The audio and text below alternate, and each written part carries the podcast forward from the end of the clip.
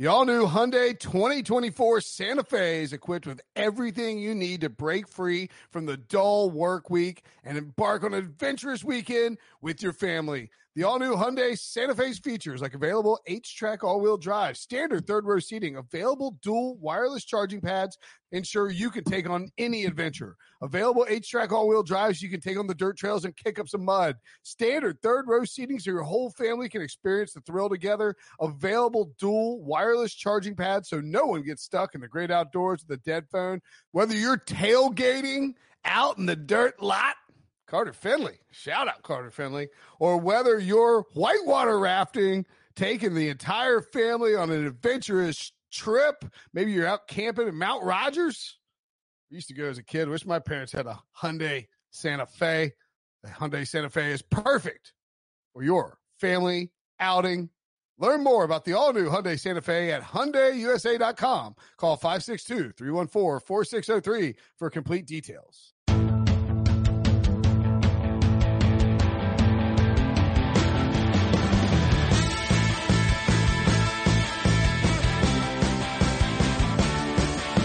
Hello, everyone, and welcome to the Pick Six podcast. This is John Breech, and that's because I have kicked Will Brinson to the curb for today's episode in the next part of our All 32 series, which will be giving you two pods today here on June 9th. One of those podcasts will be an NFC North team. You will have to check your, uh, everywhere you listen to podcasts to find out which team. It's a mystery team. That's the fun of this. And the other one is the one I am hosting right now, an AFC North team. Uh, and to be clear, Brinson has the day off because the AFC North team is the Bengals and no one wants to hear him spend an entire podcast talk about how Andy Dalton never won a playoff game. So you have me. And with that in mind, I brought someone way better to talk Bengals football. And that someone is my dad, uh, Jim Breech. With Father's Day right around the corner, he made the most sense. And he also made the most sense because he's the Bengals all-time leading scorer. I'm sure most of the listeners know that, but a few of you, uh, might not, might be wondering why we always make these Jim Breech references randomly on the podcast. Uh, my dad still lives in Cincinnati. He follows the team closely, so he is a great person to talk to for this. Dad, how you doing? I'm doing great, John. It's great to be on today. Uh, excited. Uh, you know, hopefully we'll be able to play a little golf on Father's Day as we do every year uh, when we when we can get all the boys together. But uh, yeah, thanks for having me. I'm, I'm looking forward to it. It's uh, I love talking Bengals football. Yeah, and, and it's funny you mentioned Father's Day because the, the weird thing is most of everyone knows we're in the middle of a pandemic, so I haven't really seen my dad. And also, I just had a kid in April. I have a baby, so he has a new granddaughter. He hasn't even met because we still have, uh, you know, this pandemic situation to figure out. So sorry, Dad, you just have to deal with pictures because that's perfect timing, though. Perfect timing for Father's Day. to get it you get her a few months before Father's Day. You get to practice a little bit. It's looking good, huh? Uh, I mean, so far, I'm not getting any sleep. You didn't warn me about the sleep. No sleep. Can you see the bags in my eyes? It's getting, it's getting ugly. Um, all right. Well, let's, let's jump right into the Bengals and, and we're going to go with, you know, they've had a few major headlines this offseason and let's start out before the draft. Let's start with Andy Dalton. They got rid of Andy Dalton. How did you feel about the way they handled this situation. They ended up cutting him. You know, obviously there wasn't much of a trade market for him. Uh, you know, but what were your thoughts on just seeing him leave after nine years and, and then how it ended? Because it didn't seem like Dalton was thrilled that the Bengals held on to him as long as they did. Well, I think there's a couple things. You go back to midseason last year where, when they obviously were struggling and people wanted them to, to move him at midseason.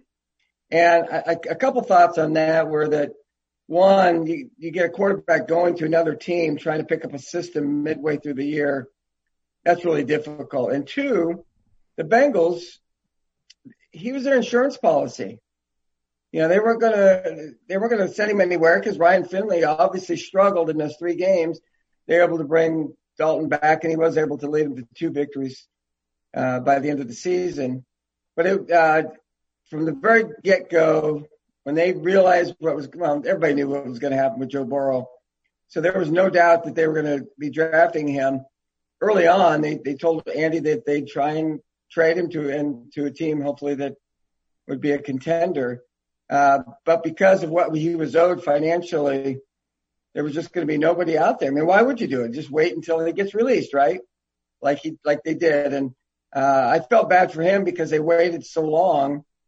Uh, you know, Cam Newton kind of was in the same boat. They waited a long time, and I'm sure they were trying to trade him all along, but there just wasn't any market for him. And and so he gets to go home.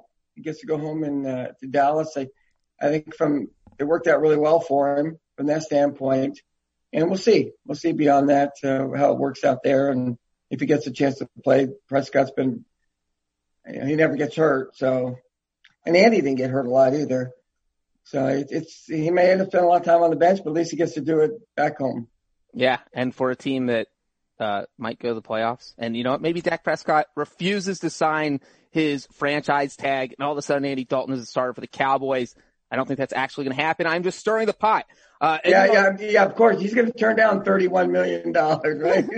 I don't know. He's, he's uh, seems like he wants but more. Think about this: they could go to the playoffs, win a game, and Andy could be on a winning playoff team, whether he plays or not. And maybe they put him in the game. He can say that Andy Dalton was in a winning playoff game. I, I don't know. I mean, I, I hope he's a phenomenal guy. He and his family are unbelievable. Done so much for the Cincinnati community.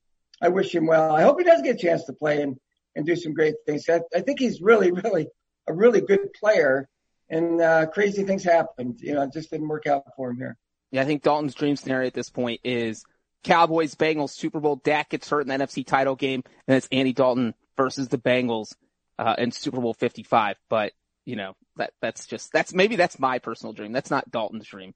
Um, but yeah, and you mentioned trading him during the midseason, how the Bengals kept him on as an insurance policy, and I would have liked to have seen him get a done a deal done in October. So I feel like that's when his value was the highest, and at that point, you know, the season was over. I think they were 0 and 8 at by the time the trade deadline rolled around. And I know that they did not want to go 0 and 16. That feels like they put, that is why they put Dalton back in is because, you know, the, the, the ownership group is, they're proud. They're, you know, the Browns are proud people and they did not want to see, have that egg on their face of 0 and 16. You, and, you don't uh, want to be a trivia answer, right? Along with the Lions and the, and the uh, Browns. Exactly. You can't have, uh, the whole state of Ohio going winless in, in two of the past th- four seasons. Uh, so yeah, so Dalton gone. Let's move on to the, the big one. Let's go to the draft before we hit free agencies. We'll tie all these quarterbacks together. Joe Burrow. I mean, this, this, it feels like this is the savior of Cincinnati. I, you know, it, it's hard. Fans in Cincinnati are fickle. I know everywhere fans are way more excited when the team's winning, but even with the last couple playoff appearances, enthusiasm with the team kept going down because, you know, you lose three in a row people were still high and then that fourth one, fifth one, it starts to wear on the fans and they started, uh, excitement was waning and then you just had three straight losing seasons or six, four straight losing seasons. So it, it's really feels like it's hit rock bottom, but it feels like Joe Burrow is the guy that is coming in there and, and all of a sudden, you know, you're in Cincinnati. It feels like excitement's everywhere now. Like he's single-handedly bringing this back. He really is. It, it really is interesting. There's, there is an excitement around the team and, and then the other part of it, they spent a lot of money in free agency, which they had never done. So on top of drafting Joe Burrow and the money spent there, there's a lot of excitement with the Bengals and it's, it's, it's fun. And you consider from the standpoint when Andy Dalton and AJ Green were drafted, they were kind of in the same boat. I mean, they were, Bengals were terrible. They had the third, second or third or fourth pick in the draft that year and they took them to the playoffs when I think ESPN, somebody predicted they were going to go 0 16. So this team is expected to even be better than the team was in 2011. And that, uh, you know, turned out pretty well in, in similar circumstance. So it's kind of interesting how this is all playing out. And at that time there was a lockout. So you have disruption to your preseason and yet it worked out then. And, and right now it seems to be everything I'm hearing about Burrow is they're they're excited and they're really impressed by the way he's taking over meetings and and how quickly he learns. He's already understanding protections. The guy's ahead of the game, and it's kind of exciting to see. It's different, right? It's exciting, uh, and we'll see where it heads. Yeah, I think it's really crazy when you think about uh, the similarities between 2011 and the 2020 offseason. Like you mentioned, there was a lockout and in 2010, the Bengals kind of hit rock bottom. They cratered. They went four and 12. That was the first time Marvin Lewis was thinking about leaving. They convinced him to come. That was when the Carson Palmer stuff went nuts because he said he wasn't going to play ever. He would rather retire than take, make $15 million from the Bengals. And people thought, you know what, once the lockout's over, Carson Palmer will probably show up. He'll, he'll rethink this. He wants his paycheck, but they drafted Dalton anyway. Dalton didn't get an off season. And like you said, someone predicted they would go 0 and 16. And then, you know, Dalton was a rookie quarterback, AJ Green, rookie wide receiver, kind of the Joe Burrow, Tee Higgins dynamic right there. And in 2011, they went nine and seven and, and made the playoffs. They had zero expectations going into the year. And I don't want to say this team has zero expectations because I think the expectations are a little bit higher. No one is going to be predicting the 2020 Bengals go 0 and 16. Uh, but you do have this, you know, there is no offseason here, but this is Joe Burrow's taking over a talented team. You know, they lost, uh, I think they, they lost the most one score games in NFL history last year without winning a single one. They went 0 and 8. That was the most anyone's ever lost without winning one. Uh, and so it tells you they do have the talent to stay in games. And, and, you know, you played while there were strikes going on. So, you know, what's it like to not have, uh, not be around your team, but still kind of have to stay in football shape and be ready to go at any point? Well, that probably, uh, our 82 strike we would get together, uh, try and get together as much as we could as a team. Uh, 87, not so much. It was replacement players. It was, that was a different feeling. So you did whatever you could.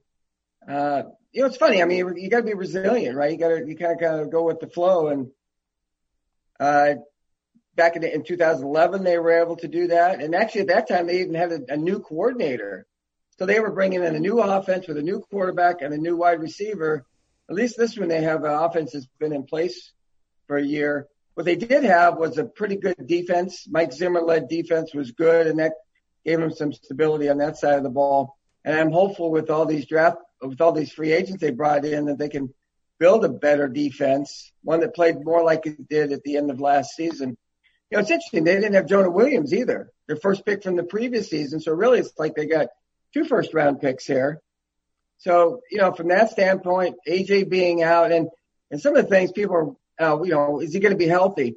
Well, he was, he was doing stuff. He, I, I, I was talking to Dave Lapham. He talked about at the end of the season, they would always have AJ go out and, and do some workouts. They said the work, I think it was the second to last game or something. His workout was unbelievable. He said watching him, he said the guy could have gone, but it was so late in the year they didn't want to, you know, even question it, you know, throw it out there. Why should he even be playing now? But as far as whether he was healthy, if he comes in like that, and he doesn't step on Dre Kirkpatrick's foot or do something crazy in the in training camp, I expect him to have a really good year. Well, what do you think of the whole AJ Green contract situation? Because I think that is part of this right now is that, you know, they hit him with the franchise tag do you think he's going to sign an extension or do you think that, uh, he's, the Bengals are going to say, you know what, you, you got this injury history. Let's, let's see what you do on this one year tag. And, uh, you know, we'll talk to you next year. Well, that's pretty much what they're doing. They're doing the one year tag and, and it makes sense. I mean, I think most people out there, AJ's a smart guy. I'm sure he realizes from the standpoint that he's had so many injuries. It's hard to give a guy a long term contract. So let's see what you do. And then you got Joe, but you have Joe Mixon too that's up soon. He wants to get paid. And then you got John Ross on the last year of his contract. What if, with all this stuff going on, what if he explodes like he's capable of doing and stays healthy, which he hasn't been able to do? You know, you got all these guys on offense potentially to want to get paid. You know, Tee Higgins, bringing Tee Higgins in the second round might make that decision a little bit, a little bit easier if he's able to play and do well if they have to make a decision on whether it's AJ or Jokes, I, I know they want AJ to finish his career in Cincinnati. Well, I'm sure the 49ers wanted Jerry Rice to finish his career in Cincinnati, or the Green Bay Packers wanted Brett Favre and Aaron Rodgers, but sometimes, or even Joe Montana in, in San Francisco. Sometimes it doesn't work out. Hopefully it does, and it works out well. It's working out for the Arizona Cardinals. However, um, I don't know. But AJ's got to show that he's healthy before any decisions are made.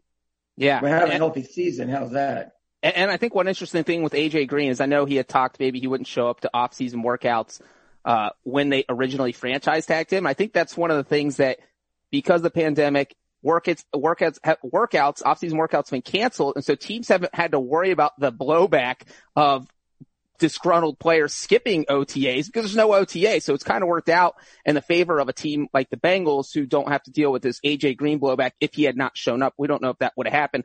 And, and, you know, since we're talking about AJ Green and Tee Higgins, John Ross, let's talk about a couple positional battles real quick. Uh, you know, and I think that's the biggest one. We were talking before the podcast about where, what is going to be the spot to watch when the Bengals go to training camp. And it does feel like it's at wide receiver. You know, they just brought in Tee Higgins. They, they took him with a second round pick. That's, that comes with a lot of expectations. We don't know where AJ Green is because he's coming off the injury. Uh, and obviously Tyler Boyd had a huge year. And then, like you said, John Ross, what if he comes out and, and, and has a fantastic training camp and looks good during the season? So what do you, how do you think the wide receiver spot's going to shake out? Well, and excuse me, one guy you can't forget, or actually there's a couple. Auden Tate came out and just did, made some spectacular catches, had over 40 catches, over 500 yards. Alex Erickson had over 500 yards receiving. So they really have a lot of depth at wide receiver. Uh, John Ross to me is an enigma. When he has played, well, for th- three games last year, he had phenomenal three games. That's pretty much been his whole career.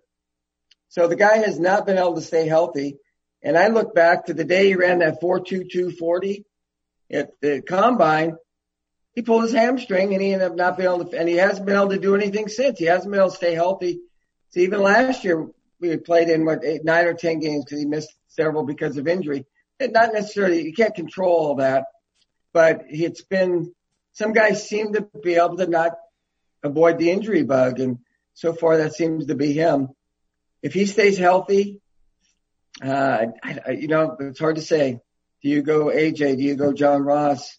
Uh, what do you do? You, you've got all this, this depth. How do you, you probably can't play everybody. So will Tee Higgins be spending some time on the sideline just because there's, you can't get out on the field. So they're going to have to come up with, they're going to have to come up ways to get guys involved and keep them all engaged. Cause sometimes I think if you're not getting the ball quick enough, uh, some guys, some wide receivers kind of lose interest. And then when they really need them, uh, they're not ready. So I don't know. The, the wide receiver, it's going to be interesting, but it usually plays out. Guys, somebody gets hurt along the way, or if everybody's healthy, gosh, this offense could be kind of fun if the offensive line plays pretty well. Yeah, and I think one thing you mentioned was you know, that they had four guys go over 500 yards last season. I mean, compare that to a team like the Packers, who you know we think of Aaron Rodgers going back there and being the gunslinger. The Packers had one wide receiver go over 500 yards in 2019. That was Davante Adams. Nobody else. The Bengals had four with John Ross, Alex Anders, Erickson, Auden Tate, Tyler Boyd, and obviously you throw AJ Green in the mix. It does really feel like that, that the advantage of this is Zac Taylor is kind of do what he wants with the offense. If he, you know, if he wants to have three sets, you have enough guys. You want to have four wide receivers. If you want to empty the backfield and put five out there a few times, you have the talent to do that. There's not many teams that can punt out, yeah. you know, five guys who have gone over 500 yards in their career and all uh, are relatively good receivers, assuming they're all healthy. So I think it's interesting. And you mentioned the offensive line. Uh, you know, if there. That, you that think was. He, you think Aaron Rodgers would like to have any one of the four or five receivers the Bengals have on their roster? yeah, I, that's a great way to look at it. I think if you said if you told Aaron Rodgers he could have the Bengals' third or fourth receiver from last season, I think he would take it in an instant. And so yeah. that is how much depth the Bengals have at receiver. And you mentioned a big part of this is going to, uh, you know, the Bengals' Achilles heel last year was the offensive line. And I think that they obviously tried to fix that during the off season. Uh, you know, but they just struggled. That is the fact of the matter. They, um, they brought in, uh, Xavier Su'a-Filo and, you know, he's probably going to be their starting right guard. But I think one spot that all the fans always want to talk about is Bobby Hart at right tackle. And I know they also signed Fred Johnson. Uh, you know, do you think Bobby Hart is the starter going into the season? Do you think Fred Johnson steals that spot? How do you think that shakes out? I think for whatever reason, the Bengals are much higher on their offensive line than everybody else seems to be. Last season, for the first eight games, Joe Mixon could barely get to the line of scrimmage. They were trying to run that zone blocking scheme that Many teams like to run and started in Cincinnati with Jim McNally back in the 80s. And when they changed up, become becoming more of a man blocking, doing a lot of using some of their athleticism, pulling guys, getting out in space. All of a sudden, the offense took over in the second half, or the offensive line started to really open some holes. And Mixon was the second leading rusher to Derrick Henry the second half of the season. So that that's a positive that they can build on. As far as Bobby Hart, they like him. They always talk very positively about him. Watching this Fred Johnson, he, he actually let him play left tackle. He played a game and a half. He started the last game against the, the Browns and played really well. So he's very highly thought of. He's a young guy. He's, he's mammoth, got long arms, big guy who moves really well. So I think Bobby Hart's your starter. I would not be surprised if Fred Johnson ends up taking over that spot during the season. And at the right guard position, you talked Su'a-Filo, they picked up and yeah, I think that's the expected starter there. Came from Dallas. It was a second round pick with Houston. He's expected to start again. He's an athletic guy. He moves and you know, they're looking for guys that can move with some size. And, uh, you know, you got, and the good thing about Joe Burrow and I think and Andy Dalton any any good any good quarterback can compensate for an offensive line that's a, struggles a little bit to protect the passers. They get the ball away quickly. Andy Dalton did that, and I think Joe Burrow is certainly capable of that. And that's how Tom Brady would help his offensive. That's how these guys help their offensive lines is they get rid of the ball quickly. You got a lot of guys. You're gonna have a lot of guys running all over the field that have some ability. So, and you got a, a running back that gets out of the backfield, catches the ball like a like a wide receiver, and then you got some tight ends that are good. They're not great, but they're uh, probably not going to be the focus of, of the passing game anyway. Yeah, and you mentioned earlier, you know, a big part of this, they get Jonah Williams back. Like that left tackle spot is huge. He missed the whole, his whole rookie season with a knee injury.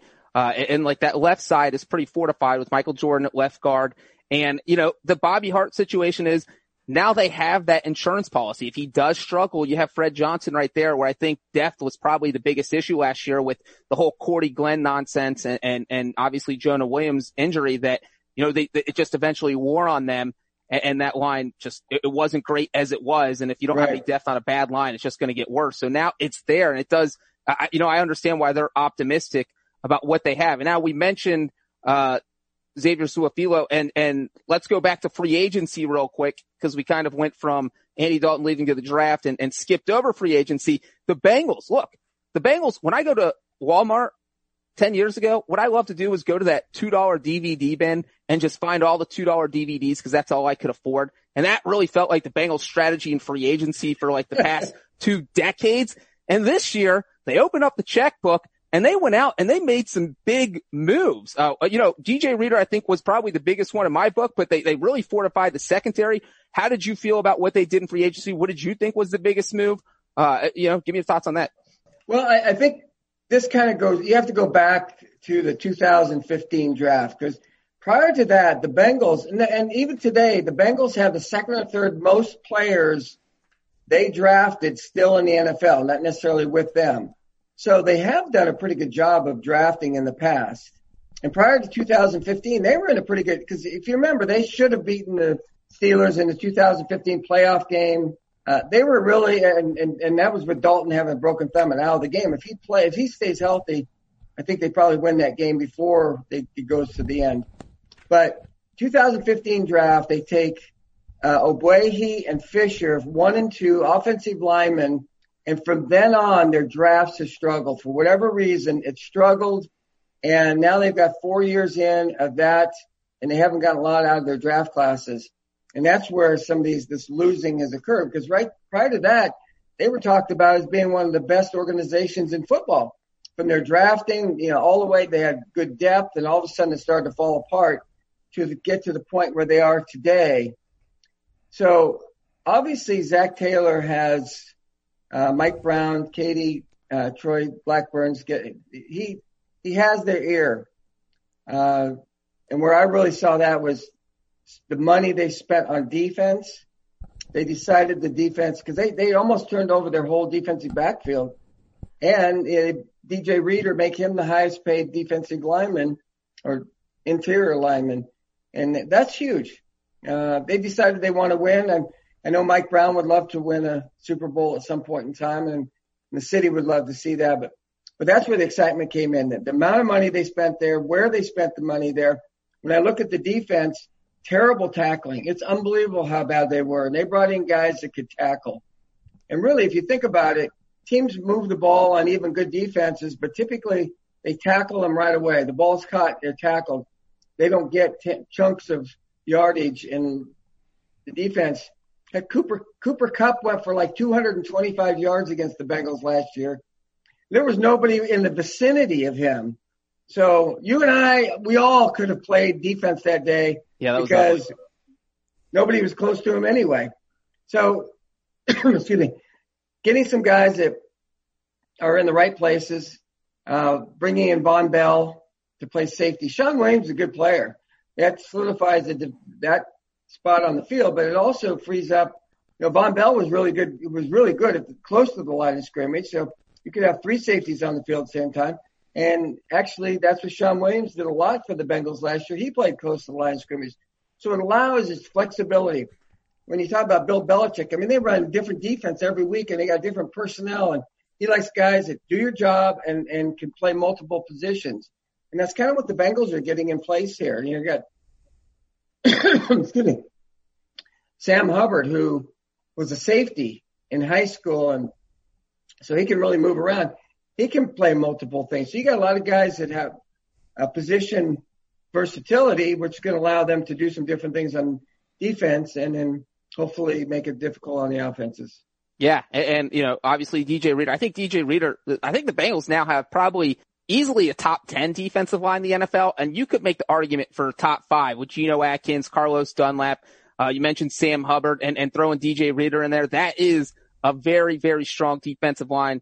Uh, and we didn't mention Trae Waynes or Mackensie Alexander, grabbing those two guys from the Vikings. You know, it's not like those guys are all pro corners, but they are better than what the Bengals had last season. Or, or the, it's, it's more depth. It, the secondary was a disaster last year, or really the linebackers were a disaster. Uh, which kind of set the stage, made things difficult for the secondaries. really what happened. They, they certainly had problems being on the same page. And the one thing you get the two guys from Minnesota and Waynes and Alexander, they're coming from Mike Zimmer coach defense.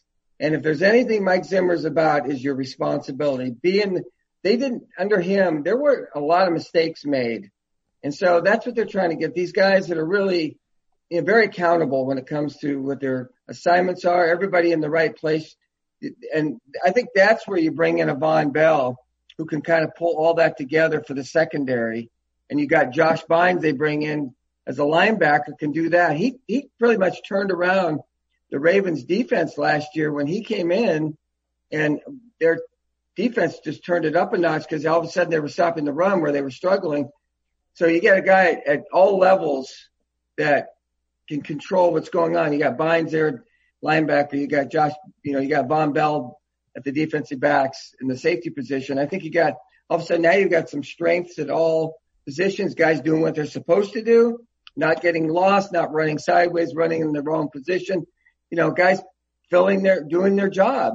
And when guys do their job, then you have a chance to have a really solid defense. You don't have to have the most talent, just have the most cohesiveness. Yeah, absolutely. And again, with the Bengals free agency this year, fans are so conditioned to like check out for the first week and say, you know, I'll follow them uh, two weeks in the free agency when they're signing players in the third wave and all of a sudden you're getting these alerts on your phone like the Bengals signed someone the first day of what is going on? This is uh it's the apocalypse and sadly it was the apocalypse.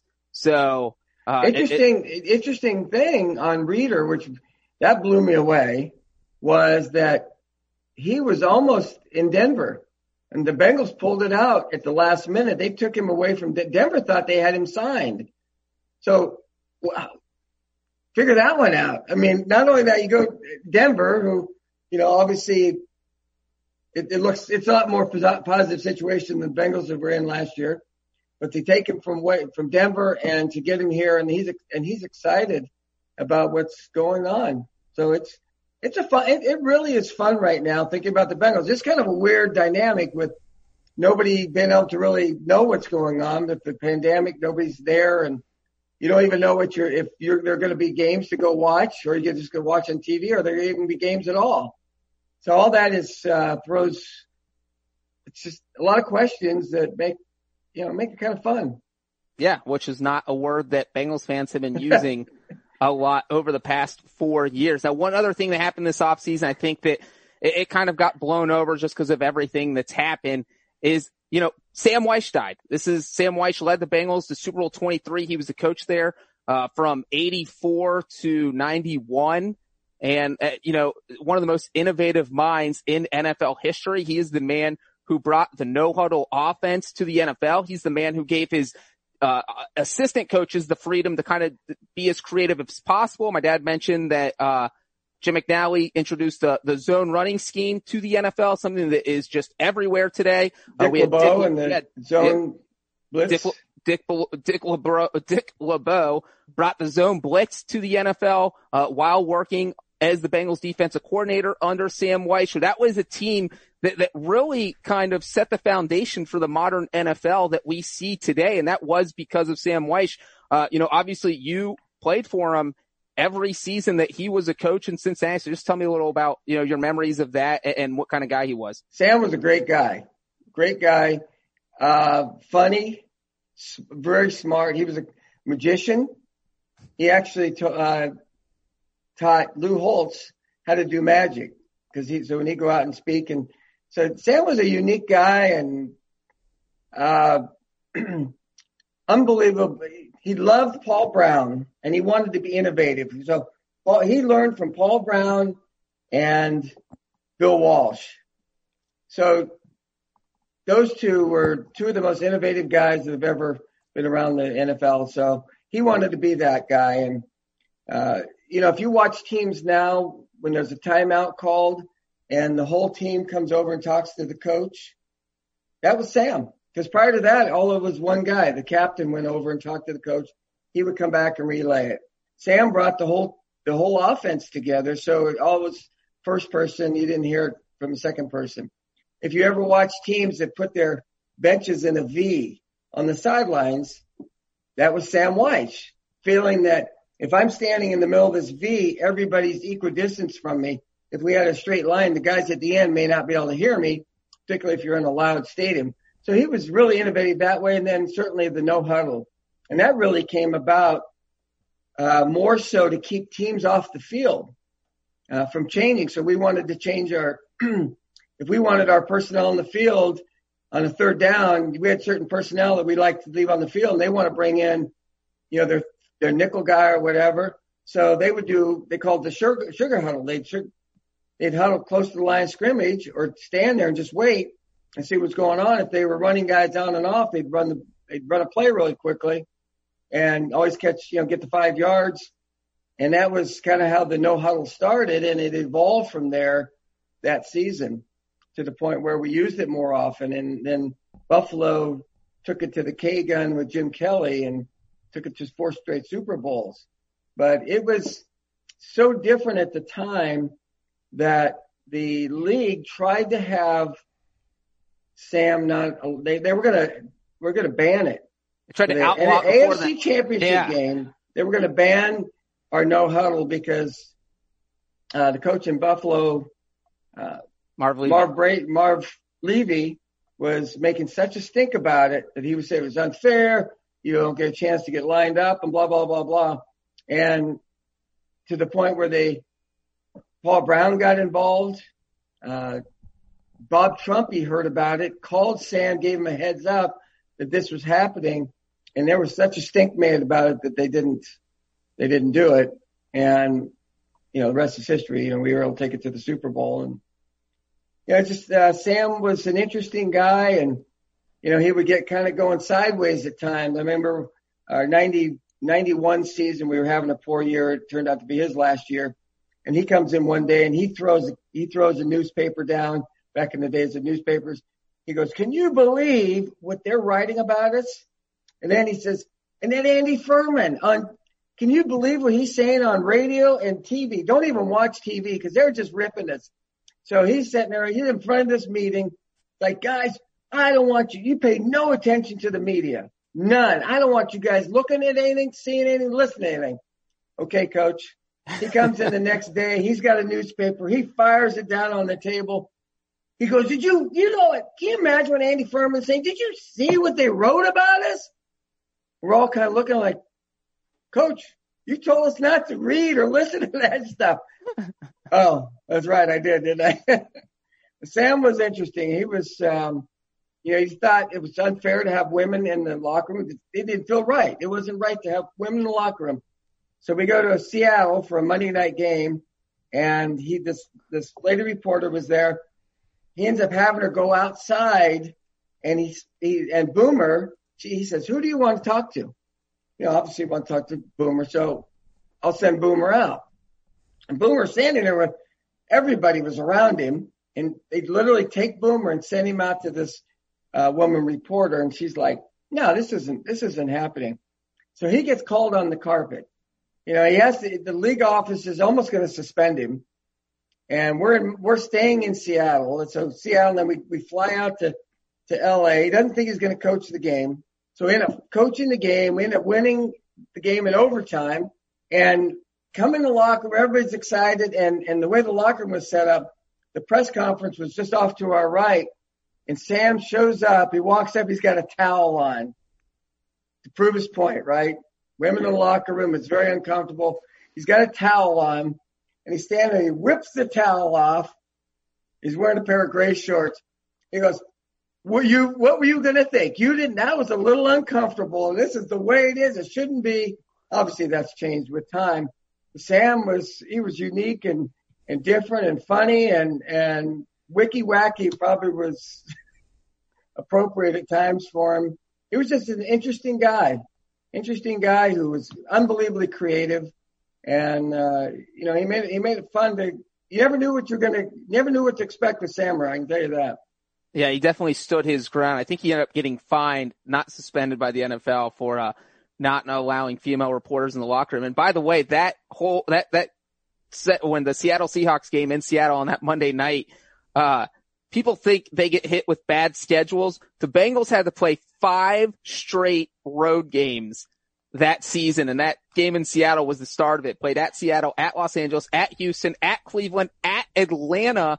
Uh, now three road games is the max. So, and, and that's five. So it's kind of crazy. But back to Wyche real quick. I will say there's two stories that you have told me kind of throughout my childhood that kind of stuck with me. And then, you know, Sam probably on the wrong side of history with the female reporter thing. But I think one part where he was on the right side of history is that, you know, uh, you, you, I think you told me once that he really wanted to see positive race relations in the locker room. Uh, and, and, you know, especially with everything that's going on right now in the civil unrest and, and what we had happen in Minnesota is that he wanted, you know, all his black guys on the team and the white guys on the team to kind of be best friends. And he was all about that team chemistry. And, you know, you can take it from there and just well, I think to back up, or that was the 88 season. So 87 season was a terrible year for us. We go five and 11. Sam and Boomer get into it over us sitting in front of a bus, him sitting in front of a bus. And they're in the newspapers going back and forth. I mean, like little kids. Paul Brown had to step in and tell Sam to stop talking to the, the newspaper. It was, it was ridiculous. So on that note, we come to the 88 season and he decided he was going to have a, black guy and a white guy and, and an offense and defense too. So it wasn't just your, you want it because a lot of times the offense kind of does their thing, the defense does their things, and you don't have a lot of inter, you know, intermixing at that. But now he did it from offense to defense too. So you had an opportunity to get, uh, from a racial standpoint and from a position standpoint to get to know guys. And to this day, you talk to guys, they think it was one of the greatest things that he did. I mean, guys we already had a pretty close team as it as it was. I ended up with Eddie Brown as my roomie, and and Eddie would say two words the whole time. And then when we had the 50th anniversary a couple years ago, I see him goes, "Roomie, how you doing, buddy?" And I'm like, "This is more words you said to me than the whole thing." Goes, "I know. I was always tired. I just wanted to sleep." So it worked out great. I mean, some of the guys have really, I mean, it's, it, it really opened up opportunities and conversation. I think that you don't normally get. And from that standpoint, it was great. And we were a very close team that year, and it, it showed. I mean, we go all the way to the Super Bowl. Yeah, and uh, it's funny that Eddie Brown was your uh, roomie because you know Eddie Brown at that time he's in his mid twenties, enjoying NFL life. On the other hand, you're like 33, you have six kids. You're probably telling him about dad life, and he's just like, "Man, I don't care, but I'm going to bed. I don't need to hear yeah, about the kids. All the kids." That was pretty much that was pretty much with Eddie. He was just saying, "I'm tired. I'm gonna sleep." That's hilarious. And then another Sam Wyche story I, I love because it really takes you back to kind of the glory days of the NFL when coaches hated each other. And you know, like I know that Belichick is probably the closest thing we still have where you know there are teams he doesn't like. You know, they didn't trade with the Jets for 20 years until they finally made a deal. You know, he has that passive aggressiveness, uh, but it's not as vocal anymore. And so one of my favorite rivalries was Bengals Oilers and, and Jerry Glanville, the coach of the Oilers, Sam Wyche, they hated each other. So 1989, the Bengals and the Oilers are playing each other. The Bengals are winning this game 58 to 7. 58 to 7. And Wyche calls a timeout with under a minute left so that they can, Bengals can kick a field goal to cross the 60 point mark. I mean, this is not, this is running up the score. This is, this, this crosses every it's off the chart. You're right. You're right. And so my dad has to go out and kick this field goal with under a minute left in the fourth quarter, uh, with his team up 58 to 7. Tell me, like, just what was that whole situation like? I was embarrassed. I was embarrassed to go out and do that.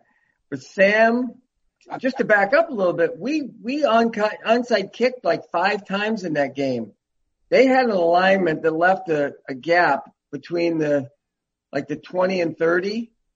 And we were just onside kicking. We, I think we recovered like two or three of them. So we kept onside kicking. We were up over 50 points and we were onside kicking. So it was nuts. So get out there and he calls timeout and I go out and Brian Blados comes and goes, Hey, Breacher, watch your back, man. They are pissed. They are pissed. So I, and then in the afterwards, somebody was interviewing Sam and he goes, Jerry Glanville, that he's a despicable human being. So I don't, I don't know, but I did, I did in 2004. I went to Iraq and visited the troops and Jerry Glanville was on that trip. and I, and he didn't hate Sam. That was the thing. Sam hated Jerry, but Jerry didn't hate Sam. I said, coach, what is it? Tell me, what is it? What is it that Sam hates about you so much? He goes, I don't know. I know. He goes, the only thing I can think of is I was coaching quarterbacks for the Detroit Lions and Sam was one of the quarterbacks. I had to cut him.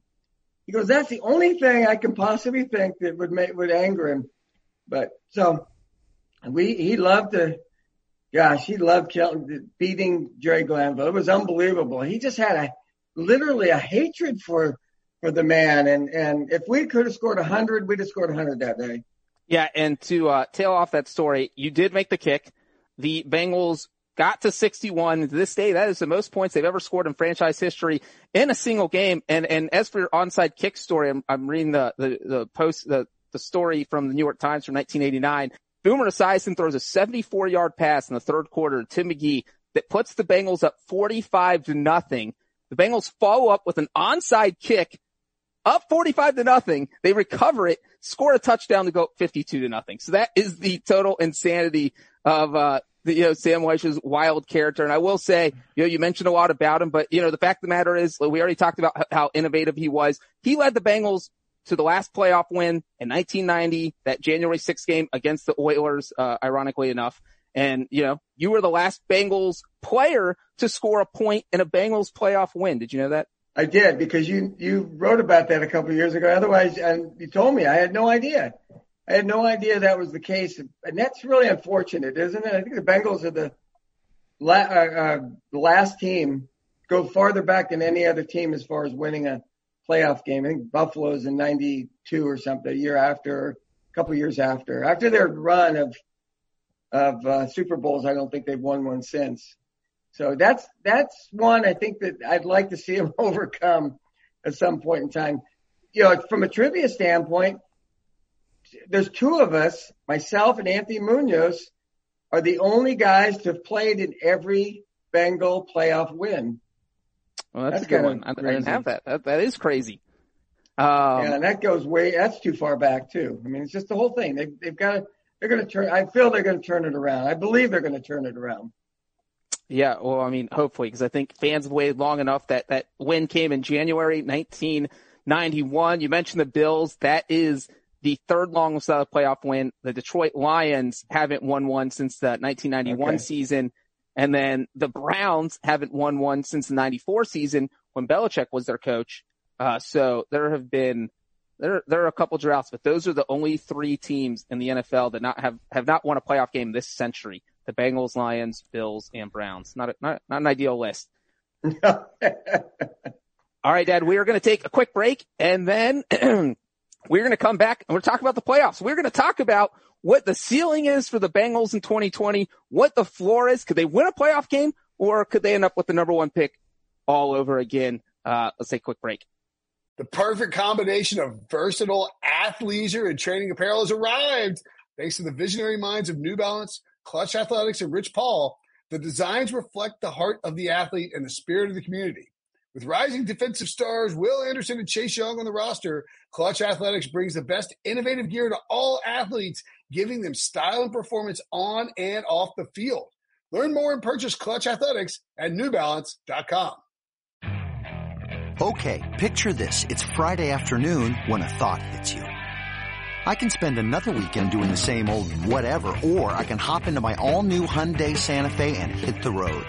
With available HTRAC all-wheel drive and three-row seating, my whole family can head deep into the wild. Conquer the weekend in the all-new Hyundai Santa Fe. Visit HyundaiUSA.com or call 562 for more details. Hyundai, there's joy in every journey. All right. Welcome back. And, uh, yeah, we have been talking about the Bengals, what they've done this offseason. Uh, they have a new quarterback. There is some hype with this team. Everyone in Cincinnati is excited. Dad, how excited should they be? We're going to talk about what we think the team's maximum potential is, uh, but what's their floor? How bad could they be if things go wrong? Could it end up like last season? So I'll start, let's start on a high note here. What do you think the ceiling is for the Bengals? Is a team that can surprise people and get to the playoffs or is maybe just getting to 500 should be what they the ceiling the ceiling to me is is the playoffs. Um, and I, I, from the standpoint of they have a solid offensive nucleus to begin with. And there's a lot of teams out there love to have 2,000 yard wide receivers, a thousand yard rusher, and there aren't many of them. The the drawback being that you have a rookie quarterback. However, he seems to be pretty exceptional. He's and if he plays pretty well, I think they have a chance. I think their offense is going to be really good. And the changes they made on defense, I think they've really solidified the defense, made them very tough. Uh, the difficult is, difficulty thing is that the AFC North is really good. And they could be really good this year and, you know, win five or six games. But I think the ceiling is, is the playoffs because there's always a few teams that don't do as well as you expect, and there's always teams that do better. Uh, I, I don't see there's any chance of them being in the first pick again. I think they're uh, they're too good for that. They're really a pretty talented team, uh, but they just have to stay healthy, and that's true with anybody. And they that's where they've really struggled the last few years is their health. They've lost a lot of key players, and their depth just hasn't worked out. So, in your most optimistic projection, what is their final win total for 2020? Optimistic nine. Like two, I'm going to go back to 2011, similar circumstance young guys, and they won nine games. I'm going to say nine. That team did go nine and seven. So, all right, opposite side of the spectrum. What is your most pessimistic prediction for this season? What, what if just the wheels fall off the wagon? Uh, how many wins does team end with? Five. Oh, I think they're they're over under in uh five and a half. Over, right? uh, yeah, it's it's right there. And if you think that's the worst case, uh, you know that's I do. A, a lot of I wiggle room. I think they're I think they're pretty good. Uh, and again, I mean they, they they've lost they lost players. They they at one point about three games in the season they were starting their fourth tack left tackle. Fourth, I mean teams don't even carry four tack four left tackles. They had to bring somebody in just to be able to play tackle for them. So from that standpoint, you got Jonah Williams, and he's always been a healthy guy, and he hurt his shoulder. If he, you know, comes back and stays healthy, uh, I think that's going to make a huge difference. Uh, age and AJ, so those two two guys that can make a world of difference for that offense. Yeah, and for me, I think a big part of this, because I do agree with you, I think their ceiling is the playoffs. You do have surprise teams that come out of nowhere. And the Bengals, you know, I mentioned that 0 and 8 record in one score games. Literally, NFL one score games are a coin flip. It's where one thing goes against you and to have it happen eight times, you know, uh, if you just win 50% of those one score games, all of a sudden the Bengals are a six and 10 team.